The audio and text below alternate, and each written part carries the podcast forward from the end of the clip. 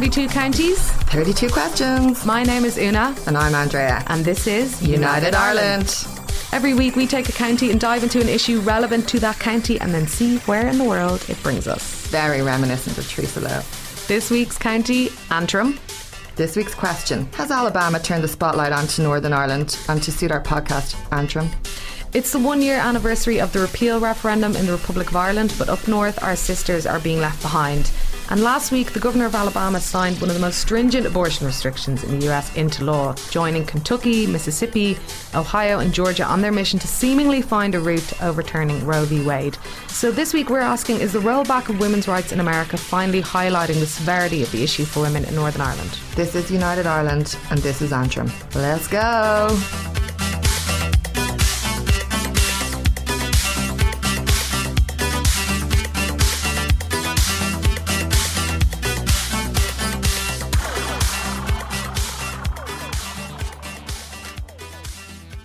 Okay, whoa, whoa, whoa, whoa, whoa. I think before we go straight into Antrim, we're going to have to give you a bit of the down low of what this podcast is about. Now, your ears are not deceiving you. You have heard our very rather dulcet tones and synchronization before. It's exactly one year on since we recorded our last episode of Don't Stop Repealing. Can you believe? Um, an accompaniment to the Irish abortion referendum, which luckily for us and the rest of the women of Ireland came back as a strong and solid 66.4%. Yes. We're aiming to have the same rambunctious time for the next 32 ish weeks. I'm delighted I got that word right because it's very tricky. Um, we're going to be tackling some of the big stuff with a sprinkling of laughs, a pinch of sass, and absolutely none of that clickbaity crap, pitting arch enemies against each other for a bit of drama, much as we do love drama uh, just soundly searching for solutions, you know, to what's going down in our world today. Should Donegal implement universal basic income? Yeah. Does Meath hold the answers to whether or not we're living in a simulation? Yes. What is the real reason for so many hotels being built in Dublin? Money. Over the course of 32 episodes, we'll explore all of these issues with smart guests and, of course, a healthy dose of disco. So, why are we doing this podcast? After the referendum, myself and Andrea had many conversations. The highlight being the one at Burgoyne, correct? Correct. Very productive, correct? Correct. about what kind of podcast we wanted to do next. Now, we didn't just want to do something for the sake of it, we didn't want to repeat ourselves, we wanted to do something that had meaning and was fun. And the result is United Ireland. The clue is in the title. This is about Ireland and it's about unity, but it's also it's also very funny about all the nationalists that followed us on Twitter when we launched. Come on board. but it's also about zooming out. The issues that arise in small places often have a global context, and we'll be talking about big ideas intelligently with super smart guests. On United Ireland, you're not going to hear the same voices that you hear every day on RT and Newstalk. You're not going to be patronised, and you will hopefully learn something um, with new ideas, untold stories, and hear the issues that matter to you being discussed in a way that doesn't insult your intelligence and is not being thrown at you just to get you riled up to post on Twitter to get ratings up. That is not our buzz. United Ireland is an independent podcast. We aren't backed by any media company. We are starting with a budget of zero, which is why we need your support. This podcast will be listener funded on Patreon. Support our work on patreon.com forward slash United Ireland. You're so sound. Thank you. More about that later. But first of all, Andrea, happy repeal anniversary. Happy repeal anniversary. Who knew it's a year later? I'll definitely be taking a moment this week to reflect on what happened over the course of that campaign, the impact that it had on all of us personally. Nationally. I feel like I've spent the last year doing that. Like I, I was trying to figure out what have I done since then. I was like basically reflecting and trying to get over it. Well, as you know, I'm captain avoidance, so I refuse to process any major major emotional moments in my life. Well, maybe that's what this podcast is for. Emotional processing. For me, right after the referendum, I just wanted to move on straight away and, and just like never talk about reproductive rights again. Um, Yet here we are, Alabama to Antrim. but I think it's because you know the emotional toll that it took, um, and also working an awful lot throughout it. Uh, but I, I, I think that like a year later, reflecting on the job that was done is kind of incredible. Like I was in New York the other week at a conference on creating this new piece of dialogue between um, US and, and Ireland in terms of reproductive rights, and obviously the shit that's going down there. We're going to hear more about that le- later. But it was just so interesting to to hear from US reproductive scholars and lawyers how versed they are on repeal. Like they're literally giving these talks on what happened in the movement, and super emotional, kind of sitting there having what everybody did together like held up. Yeah, and distilled and, yeah, back yeah. to you. So we, you know, it, it is a year later, and we are having a very different um, vote this week too. Uh, the local elections, European elections, and the divorce referendum, and that's on Friday. Or if you're you know, you may have already voted, may not have, but please do. The important thing is you get out. And if you're voting, when you're voting in Dublin City on Friday, please pick up an I voted sticker. This is a project that myself and Liz Carolan, who you uh, may remember. So you're always doing something, aren't you? always doing something. Can't stop, won't stop. but we've done this um, little project called I Voted. We uh, commissioned three artists, Maser, Jacket, Matisiak and Jackie Sheridan to design three different I voted stickers with support from Dublin Inquirer, from the European Parliament Dublin, and from the Dublin City Council returning officer. And you're going to have these really cute stickers in your polling stations in, in, Dublin City, so please pick them up when you're voting. And put them on your Instagram and tag I voted and make your friends vote. People underestimate how important the European elections are, but when you see the shit that's happening with all those far right people, I think it's time to vote. Although it's important to say that the I voted sticker is a completely non-partisan campaign. And we're obviously, what's that thing where you're like non biased? We're non biased. um, we're going to be talking about the results of the locals and the Europeans next week, but let's go right now. But before we get down to the serious stuff, let's talk Antrim. So, part of the reason we chose the name United Ireland for this podcast was because, whilst we knew that the subjects we're going to be tackling each week can be divisive, and we don't want that a lot of the time, there's more that unites us as a nation. So often, anything current affairsy, especially in this clickbait laden world we live in, only focuses on what will start an argument. It doesn't have to be like this. We're going to travel around the country and hear what brings us together and what fills us all with joy.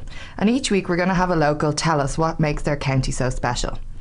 This week, the lovely Morgan MacIntyre from St. Sister tells us what she loves about Belfast. Now we have Morgan on the line, and she is going to tell us what is her favourite thing about Antrim. Take it away, Morgan. Well, there are so many wonderful things about Antrim. The scenery is so gorgeous, especially around the coast, and we've got the Giant's Causeway, the Glens of Antrim, got a brilliant music scene. But I think what's given me the most hope at the moment when I think about home are the people working tirelessly to make a better place for everyone who lives in the north. We're in dire straits at the moment. Our government hasn't sat for over two years, and I'm sure you guys know that. And we've been through a lot, and we've been let down time and time again. But we also have this incredible history of activism, activism and protest. We've had the Peace People, we've had Alternative Ulster, and these days the people working to secure basic human rights for women in the north and marriage equality and so on. I'm just so grateful to groups like Alliance for Choice. Without them, it would be a much darker place. And these groups have been, as you are, are aware of, I'm sure, have been working for a long time.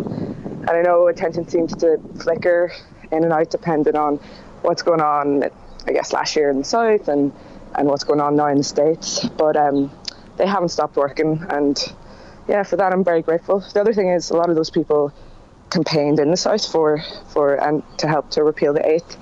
So I'm hoping that we can keep the spotlight on those groups now and, and kind of help apply the pressure to try and um, get some movement there for everyone in the north. That's what's given me um, the hope, and that's my favourite thing at the moment.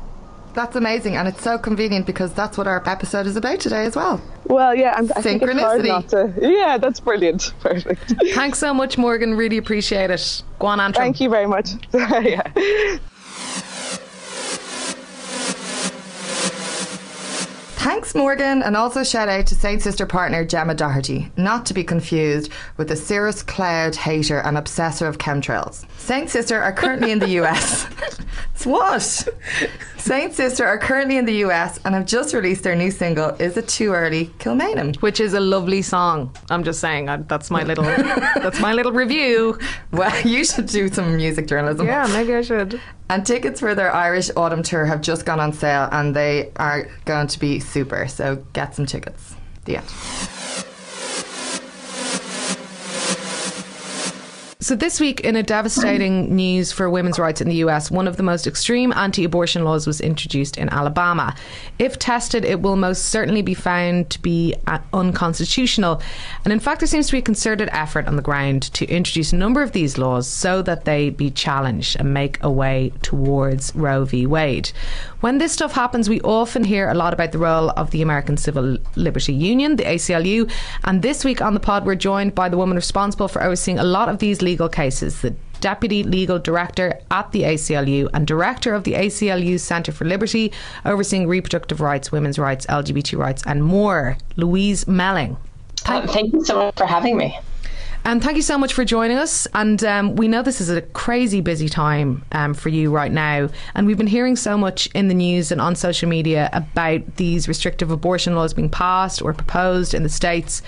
And my understanding of what's happening um, is, is, that Roe v. Wade upholds abortion as a constitutional right in terms of privacy, but access to abortion is something that has been chipped away at for some time. And I guess now that the judiciary in America is changing, particularly in the Supreme Court, anti abortion activists, politicians, litigators seem to be seizing a moment that would have been kind of unthinkable a decade ago. But these bills that are being proposed seem designed to fail. So, what happened in Alabama and what is going on more broadly? Uh, so more broadly, we are seeing a, an extreme moment in in America right now. Uh, we do, in, the United States Supreme Court in 1973 said that the federal constitution protected the right to decide whether or not to have an abortion. As you know, we've had an election in 2016 that brought in President Trump, and President Trump on the campaign trail had vowed that he would appoint justices who would overrule Roe versus Wade. He's had two Supreme Court appointments since he came, since. Uh, um, That's okay. Since he assumed office um, and we don't yet know. So there's a newly constituted Supreme Court, um, and the opponents of abortion, I think, are looking. They see that the climate has changed, and they are therefore going forward to pass more extreme abortion measures, and really the most extreme abortion measures. We have had for decades many bills get enacted into law that restrict access to abortion that continue to sort of uh, my phrase would be to poke holes in the right to make the right look more like Swiss cheese. Um, and but what we're seeing now is in addition to those measures we're seeing what state legislatures pass and governors sign into law measures that would ban abortion and i mean the thing is when we hear about these stories like someone has signed a bill into law it does sound like that has become the law and therefore abortion is banned, but that's not the case, right? Right. It is. It, he, they, the governors have signed these measures into law, so it is. It is law in the sense that it is a bill that was passed and signed. Um, in the case of Alabama, for example, the law isn't. Uh, the law says that it wouldn't take effect for 60 days.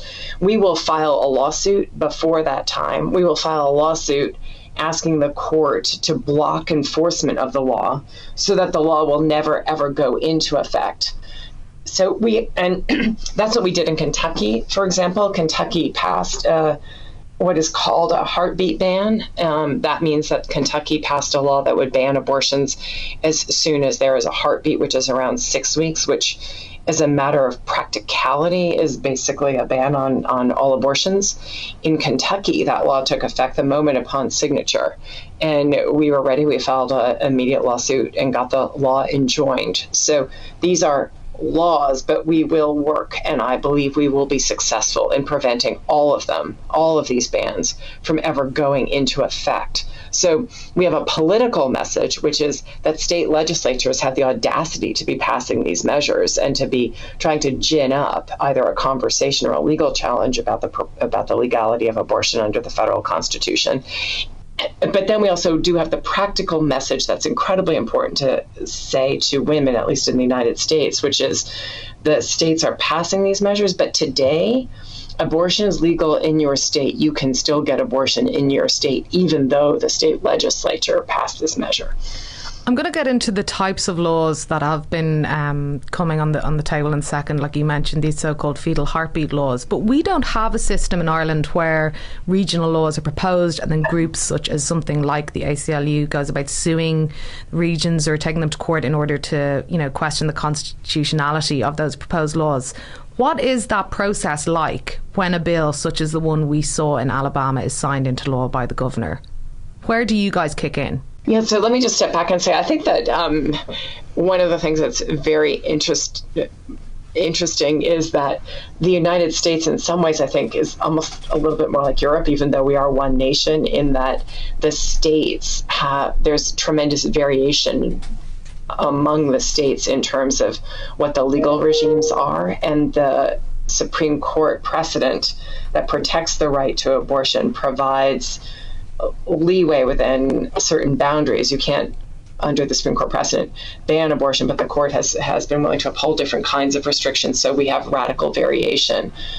Uh, when a, the ACLU comes in, we are an NGO here to protect the constitutional and the constitutional rights and civil civil rights of of people in this country. And we work with both the federal constitution and state constitutions and, and other laws. When a law gets passed, whether it's federal or state, that restricts people's rights, we we go into court where possible to try to stop enforcement of that law to say that it's violating people's rights. So we will, in the case of Alabama, for example, as with Kentucky, as with Ohio, as soon to be with Georgia, on these bans, go into federal court and say this state law violates the federal constitution and therefore can't be enforced. Right.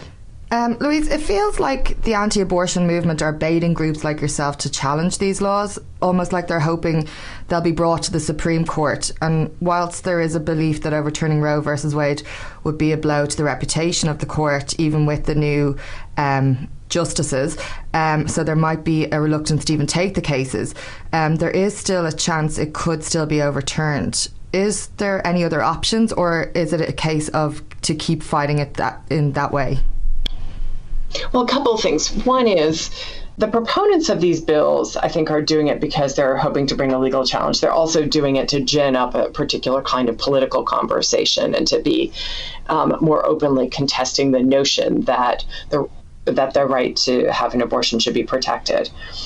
Um, so there, and we, uh, we there is at this second, there is no choice but to go to court to challenge those laws in order to protect the rights of people living in those states. If we don't challenge that law, abortion would be banned mm-hmm. in in Alabama.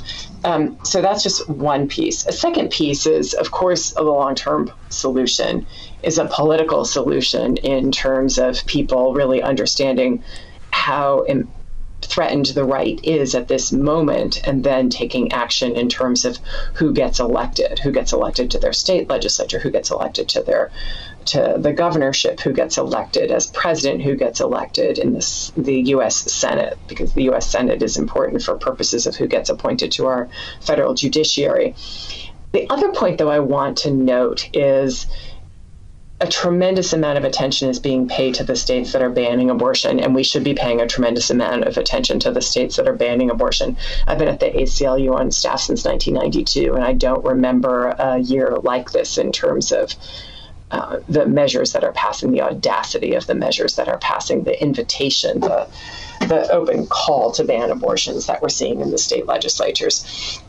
But at the same time, what's happening and what isn't getting attention is that the state legislatures continue to pass measures that are designed to shut down clinics, designed to shame women, designed to make abortion harder and harder to get, designed to sort of shrink the circle of, of the rights. So I'll just use Kentucky as one example. In the state of Kentucky, there's one clinic left.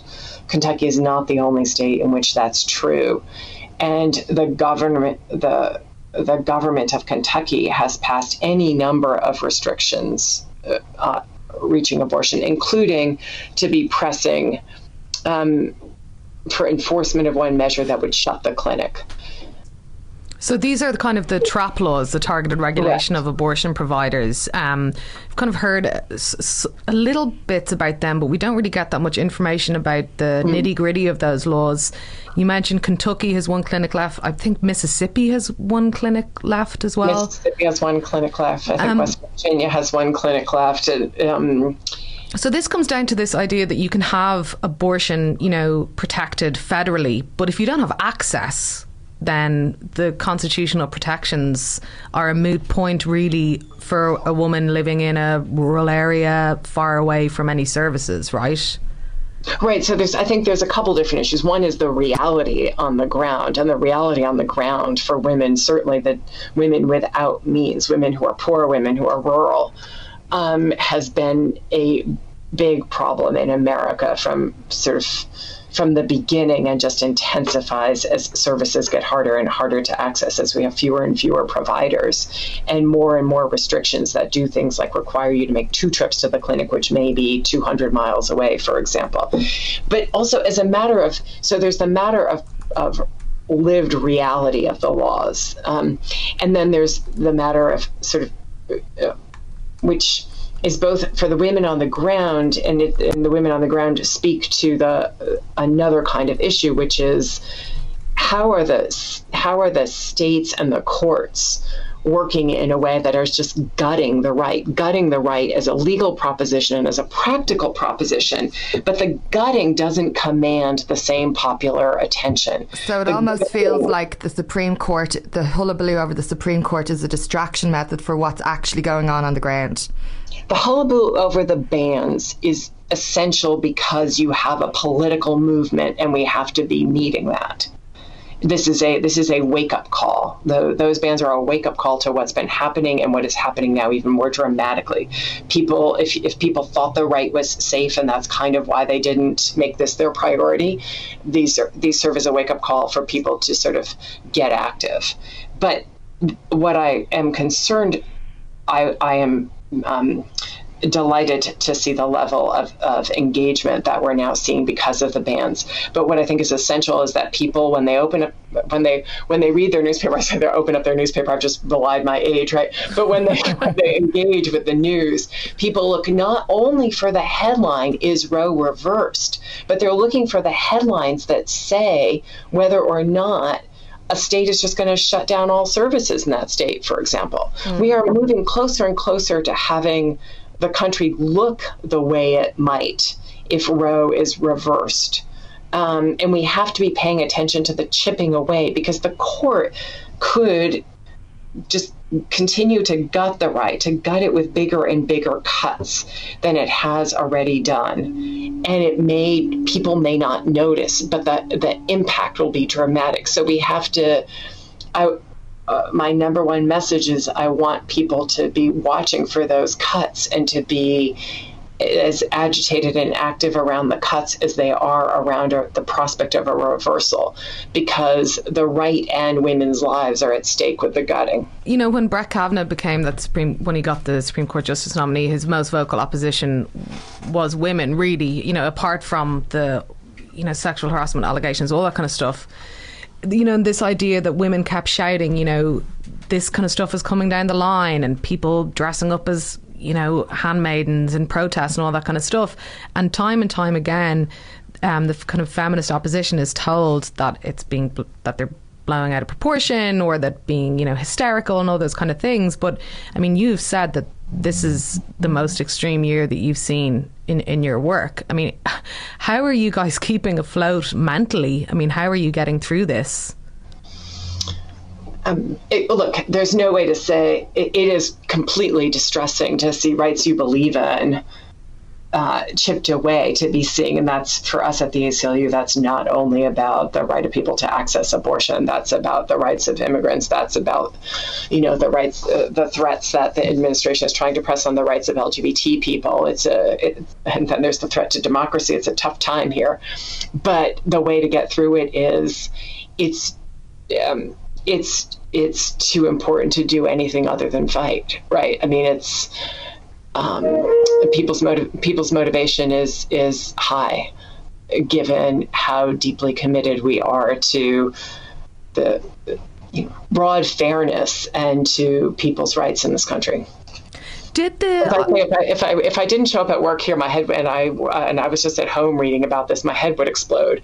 At least this way, we, we all have the opportunity to channel our passion and deep conviction about what's right in a productive way. Fair. Did the Irish repeal the eighth movement like impact you guys? Were you were you following that in the ACLU? Um, I certainly was following it, and I will say that I felt just uh,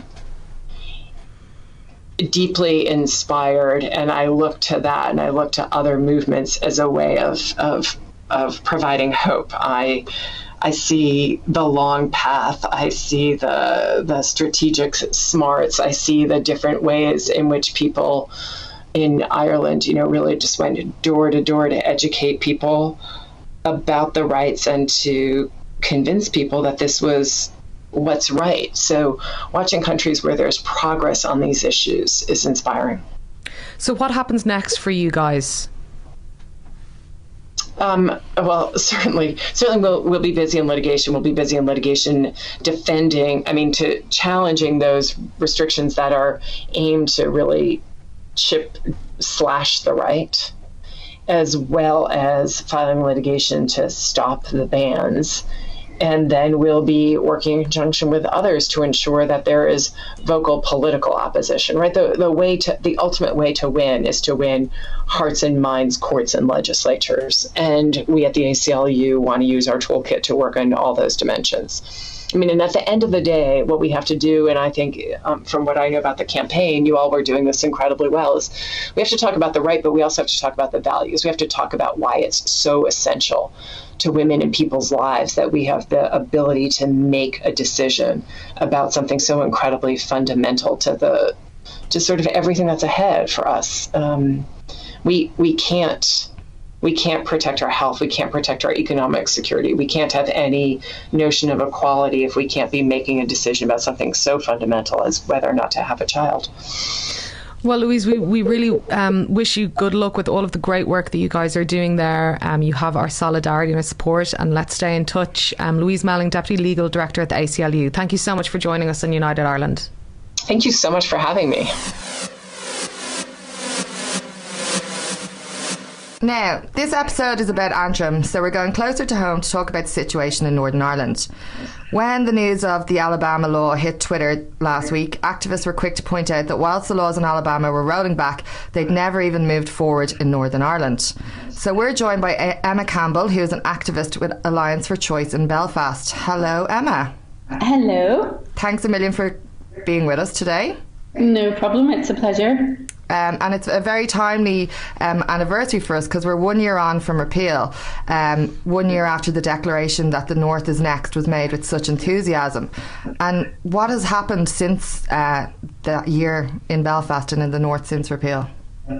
Well, we've been incredibly busy at Westminster, and that's partly because we have no sitting assembly. So, um, for the past two years, we've had no local government. Um, but we've also been involved in a few uh, legal processes. So, um, the Supreme Court, uh, we had an intervener in the Supreme Court case that went to the UK, and we also were um, we took part in a very long term process with CEDAW, which is the UN Committee on Ending Discrimination and Violence Against Women, and they actually launched an inquiry into abortion. So the inquiry was with the UK because they're the state party that are responsible for the human rights in Northern Ireland. And technically, they're still responsible for upholding our human rights, even if we did have a devolved assembly. But obviously, politically, it would make it a lot more difficult for them to actually come in and do anything about it. So, in in truth, it should be quite easy for them to act now. And uh, if we didn't have the dreaded B word Brexit, then I think um, our bodies might not be being used as bargaining chips um, by the DUP with the Tory government. Um, so CEDAW found that the UK government were in breach of human rights and continue to be in breach of human rights by not doing anything to address the situation for women, girls, and pregnant people in Northern Ireland. Um, the Supreme Court was uh, lost on a on an issue of standing, so a really technical point about whether the uh, Human Rights Commission could actually take the case or not. But in fact, the judges did something quite unprecedented and made uh, judgments on the case, even though the, the, the case fell. And the judgments were absolutely in line with the CEDAW report, which um, underlined that the treatment of um, people in Northern Ireland was tantamount to um, uh, degrading, inhumane treatment. Um, and also, we've had some brilliant people in the UK Labour Party. So, Diana Johnson um, had a 10 minute rule bill for decriminalisation across the whole of the UK, including Northern Ireland. Um, but because it's a 10 minute rule bill, the government has to allow time for it on the floor in order to be for it to be kind of upgraded to a, a piece of um, legislation. And then Stella Creasy has been, I guess, looking for a bill that already exists. It's guaranteed to go through Parliament um, which we can somehow kind of put an amendment in. And the closest thing we have to that at the minute is the domestic abuse legislation. Um, but when the bill was published, they'd removed any kind of previous draft uh, references to Northern Ireland or any extraterritorial extent, including the 1861 Act that had been in there before. And so, at the at the moment, the way it stands, um, the government don't look like they're willing to do anything for abortion in Northern Ireland, and um, the only reason we can imagine is the DUP and Brexit. I mean, if anybody has a better uh, a better explanation, then I'm all ears. Uh, so it's been on one hand, it's been really frustrating. Um, on the other hand, this time last year, obviously we were busy helping you lot um, canvass and. Um, it's really been quite an incredible year, and we had such amazing support and solidarity in the immediate aftermath of repeal. So, for the following, I foolishly booked a holiday a week after appeal, and um, for the whole two months afterwards, we were constantly um, uh, doing media, and we had um, interest in us like never before, and amazing kind of uh, merch buying and people contacting us from all over the world. And that's kind of what's happened this week, really, with Alabama. Um, have you yeah. noticed a, a, an increase in solidarity from the feminists in the UK, especially since Alabama, and realizing that Northern Ireland is so left behind? Yeah, a hundred percent.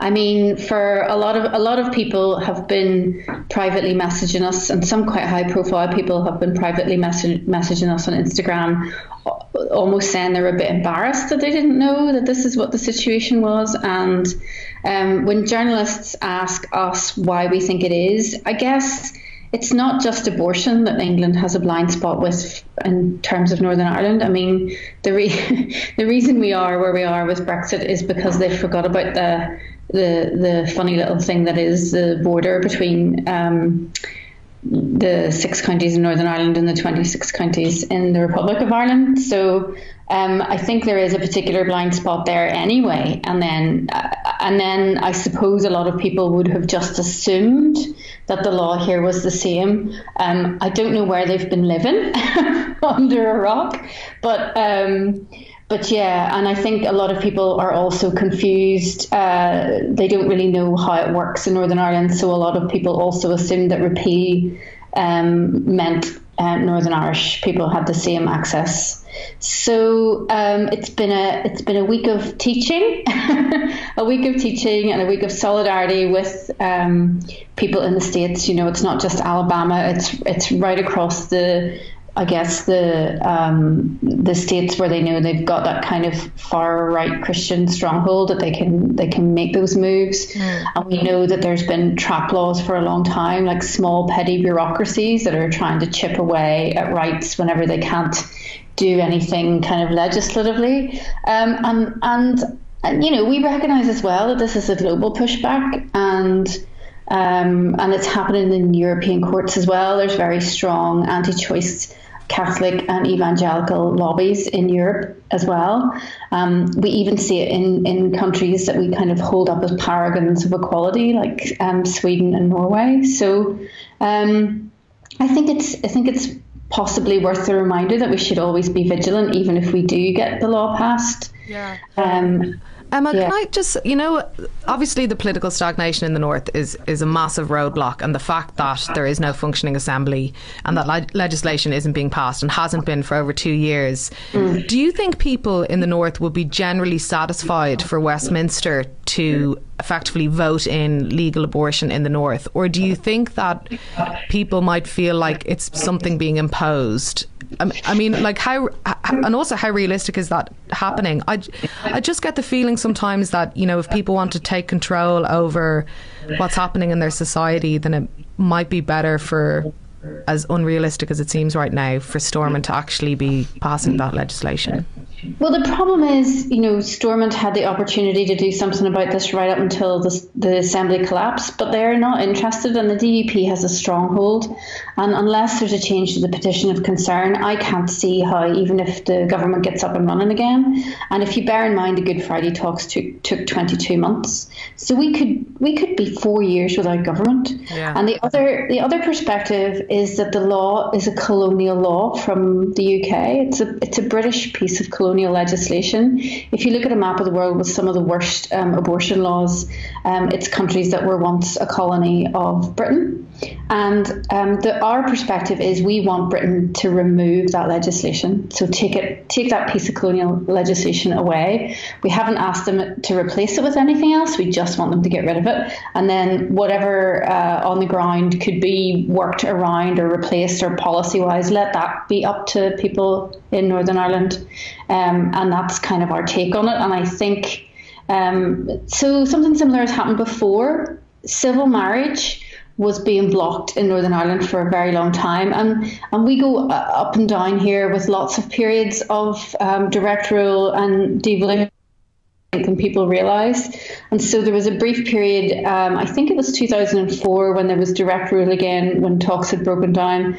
And that's when they took that opportunity to pass um, civil marriage. Now, nobody's rejected it since in Northern Ireland. But as you can see, even when the majority of the Assembly support something like equal marriage, so that goes beyond um, civil partnership, but but um, recognises equal marriage. Even though there was a majority in the assembly, the DUP used that petition of concern to block it. So we don't we don't get a proper democracy in Northern Ireland when it comes to issues of rights and issues of equality. So um, and uh, to back up that as well, Amnesty have done uh, did quite a, a, a robust piece of research on how people would feel about Westminster introducing the law, and um, people an overwhelming majority of people were happy for just something to be done about it. I think. Yeah. You know the way like some people have survivor guilt. Like I have repeal guilt when it comes to the north. Like the fact that we've and the same with marriage equality, you know, the fact that we in the south have managed to get these things over the line because our legislative landscape is so less complex than what you guys are dealing with. But I mean it's one thing feeling guilty. What can people actually do to, you know, express their solidarity from the Republic to the North and help the cause? Yeah, I mean, uh, to be honest, possibly if there were if there were a different ruling coalition in Ireland, then um, they might take the obligations of human rights under the Good Friday Agreement a bit more seriously in Yeah. terms of, of what, what we should be owed as well in the North. So I think there's a bit of frustration coming from all of us that would identify as Irish citizens as well in terms of how much that's just um, that's just text and and and uh, and the actual in reality there, there's never been anything done to uphold our rights coming from that direction.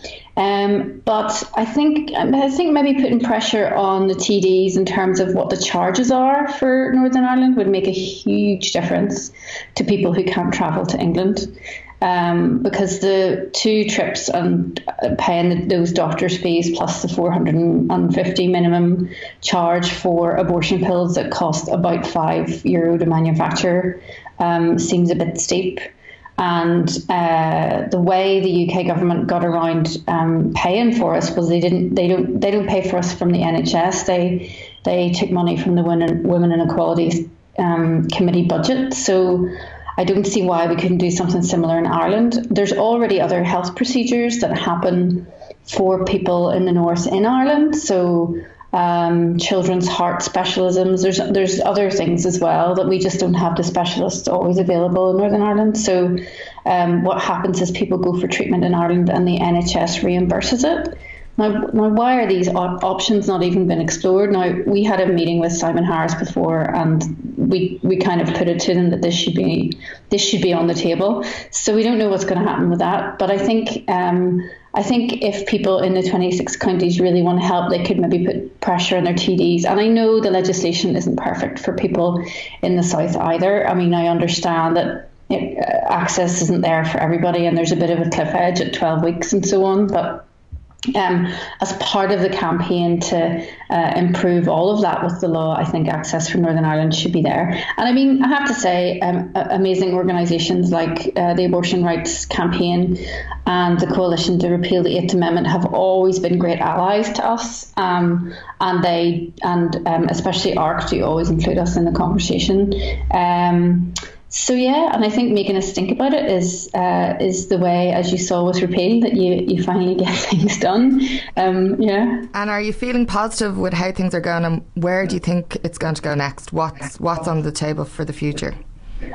I, you know, I'm I'm always optimistic, or I wouldn't I wouldn't still be involved in Alliance for Choice. Um, and I, I, I, definitely feel like in the past year and a half, the tide of public opinion has become so the, the opinion hasn't changed, but it's got braver and more public. Um, kind of an echo of what is experienced in the South. And um, we really need that solidarity from people in England, Wales, and Scotland. Because if you imagine us emailing our MPs, the only ones that sit in the House of Parliament are the DUP. So Sinn Féin won't take their seats, and I understand why they won't. But it means the only voice that's heard in Parliament is the DUP voice. So we really need the solidarity of people in England, Wales, and Scotland. And I think people are now finally beginning to wake up and see that they need to help us out. So um, that's, one thing, one thing you'd probably say is tell all your UK mates or anyone who's moved to the UK to get onto their MPs on your behalf. Exactly. Get onto your mates who are working in the cities and get onto your friends and family who moved there or the diaspora and um, and tell them to give us um, give us some of their support. Yeah. Thanks so much for filling us in this week, Emma. Really appreciate it. And solidarity to you and, and all of the people working um, up there on it. And, and we've got your back. Thank you so much. It actually made me a little bit teary there. we'll talk to you soon. Thanks. Bye. So, what about you? When we made Don't Stop Repealing, believe it or not, we did all of it with zero budget. I can't believe it. I just can't believe it. That, that is what happened. We called in so many favours, and Andrew, who's sitting in the studio with us right now, also did it all for free all the production, editing, his studio, and all that kind of stuff. That's we, some sort of angelic gift from the gods, isn't it? Correct. But Thanks, what Andrew. this time we really need to make the podcast sustainable. We want to pay for production and we need listener support to make that happen. You know, this is an independent podcast. We're not um, supported by any media company or anything like that. We're doing this you know, out of our working day, and we need to basically make it pay for itself. And the re- way that it'll get better, that it'll be more sustainable, is if you guys get involved. And you can get involved in the simplest way as possible. So we've set up a Patreon account. It's patreon.com forward slash United Ireland for our listeners to support us. For as little as three euro a month, you can support this podcast. You'll be able to access um, exclusive posts priority for live events. You'll get bonus content. You'll get bonus uh, podcast interviews. You'll get United Ireland badges. You'll get get in the seat tote bags. You'll get all the good stuff like that. So please go to our Patreon page, patreon.com forward slash United Ireland to support this podcast. We really need your help. Sometimes I think we might be presuming that people, everyone knows what a Patreon is. I only learned about it a while ago. And basically, what this is is an, a website that allows you to pick a donation amount, comes out of your account, each month comes into ours, lets us pay people for doing amazing jobs. Um, and all you have to do is sign up, pop your digits in, money comes to us. Bish, bash, bong. Amazing. So we really need your support and we're really grateful for it too. But it's important to note that United Ireland is not behind a paywall. We want everyone to listen to it. So if you can't afford a few quid a month, please review us, subscribe, share on social media, tell your buddies about the podcast, bang on about it all you want to, you know, strangers on the bus, whatever. Um, People need to talk more to people they don't know. Correct. So we just really need your support and we really appreciate all of your support for Don't Stop Repealing. So if you listen to Don't Stop Repealing, let's say if you listen to all those episodes that we did and you thought it was deadly, maybe now is the chance to kind of pay us back. that sounds kind of threatening, doesn't it? pay us back. Payback time. But listen, it's just a few quid a month. I know everybody's smashed at the moment, but if you can spare three euro a month for, and you get four podcasts out of that, Or even better, five. Even better, as Andrea says, five, we'd really, really appreciate it. Patreon.com forward slash United Ireland. Now, whilst we will continuously strive to be the positive ray of sunshine the world most definitely needs each week, uh, God, that's a bit up ourselves, isn't it? We're the ray of sunshine. Anyway, we'll go with it. We know ourselves too well to be able to resist a feature as elegantly titled as Get in the Sea. Each week we'll decide who or what most deserves to, you guessed it, get in the sea. This week, the accolade goes to Eoghan Murphy's co living fantasies. Eoghan, stop trying to make it happen. This really irritates me in a major way. Um, I wrote my column in the t- in the Irish Times about it this week, just in terms of the development that's happening in Dún Laoghaire. That where I mean, forty plus people are meant to be sharing a kitchen on one floor, um, with bedrooms that are sixteen point something square meters. They're smaller than a disabled parking spot. And this is a choice and an option, according to Eoghan Murphy, as if, you know, there are choices and options of rent. And also, he then he gave another interview um, saying that we should be excited, young people should be excited about the prospect of uh, spending uh, less money and less rent. But I don't know what he means about like less money. Less rent money because if you look at Node, for example, which is a quote unquote co living space in Dublin that exists, they're like a single bedroom or like one bedroom uh, costs between 1200 and 1500 a month. So like that is not affordable. These are not going to be affordable options. They aren't going to be you know like 200 bucks um you know a month for effectively a bed sit it's just not going to happen. It's A And it's- tenement. It's a tenement. I just feel, you know, like what uh, Eoghan Murphy's approach at the moment is completely tone deaf and um, pretty damaging to him. Although, you know, if you can it, it last as the housing minister for this long, I don't know what could actually damage him further. So this week, Eoghan Murphy's co-living fantasies. Can get in the sea. Now we're all about yin and yang here at United Ireland as well. So to balance get in the sea, here are this week's fave bits. Now Andrea wanted to call Andrea wanted to call this things we love as much as Simon Harris's Instagram. I want to For obvious reasons, his Instagram is we love it. No, we okay. love it. So this is the thing. Andrea is obsessed with Simon Harris's Instagram. I actually don't care about Simon Harris's do. Instagram. I don't follow Simon Harris on Instagram. When don't- I send you the screen grabs, you love them and don't even think about lying about it. It's the best social media to follow. Everyone go and follow Simon Harris. I think Andre just has a real grow for the wholesomeness and earnest enthusiasm for simple has, things. He has a post with an apple. Busy day at work. Come on, that's Instagram gold. anyway, this item is not called things we love as much as Simon Harris's Instagram. It's called fave bits. My fave bits this week are um, I went to see uh, Booksmart, the Olivia Wilde Olivia Wilde's directorial debut, and it is amazing. There was a gays LGBT film festival screening of it in the Lighthouse in Dublin, um, and Booksmart is a classic. Like it's on super bad levels. It is Pineapple Express levels. It is above Mean Girls levels. when I hear Olivia Wilde, I think of uh, The Solver. What's that? Don't you know Olivia? What's her name? O'Leary? No, from Shonda Rhimes' show, Scandal. Oh, Olivia Pope. Yeah. Oh, yeah. It's not her, though. It's not her, no. Although Olivia Wilde, um, maybe she should come on United Ireland because she did live in Waterford for quite a while. Oh my God, that's so interesting. If anyone else has any ideas of guests for each county, send them in to us. But Booksmart, go see when it comes out. My other fave bit this week is my favourite book that I've read this year is called Paul Takes the Form of a Mortal Girl. It is complete bonkers, queer, gender shape shifting, 90s madness The author is Andrea Lawlor, and I'm interviewing them at uh, Smock Alley on this Friday as part of the International Literature Festival Dublin, which is so convenient. Plug. Plug. Plug. But um, read the book and come to the talk as well. My favourite bits of the week are a little bit less highbrow, should we say? Aladdin from Disney, stunning.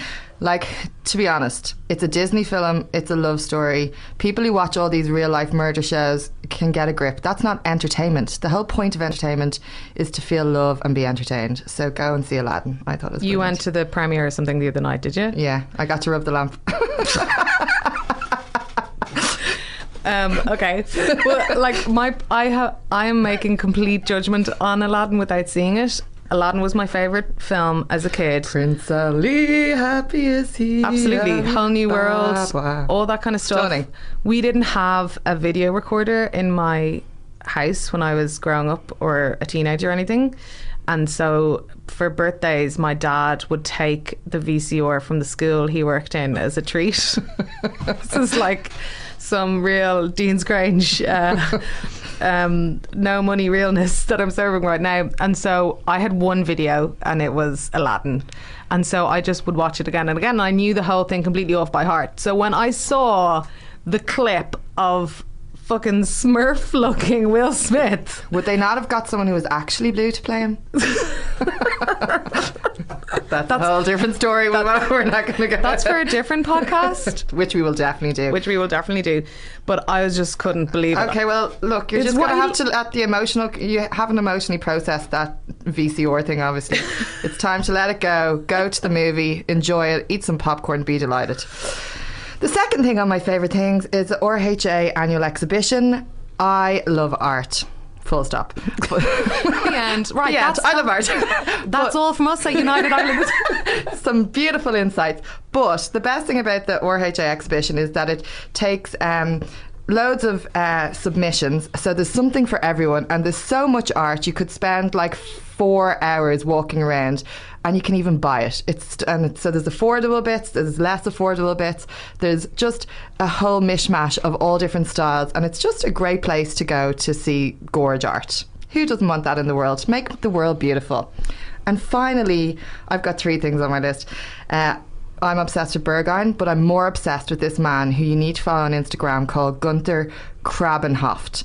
And he is, I'd say, about an 80 year old man who is the most stylish man I've ever seen.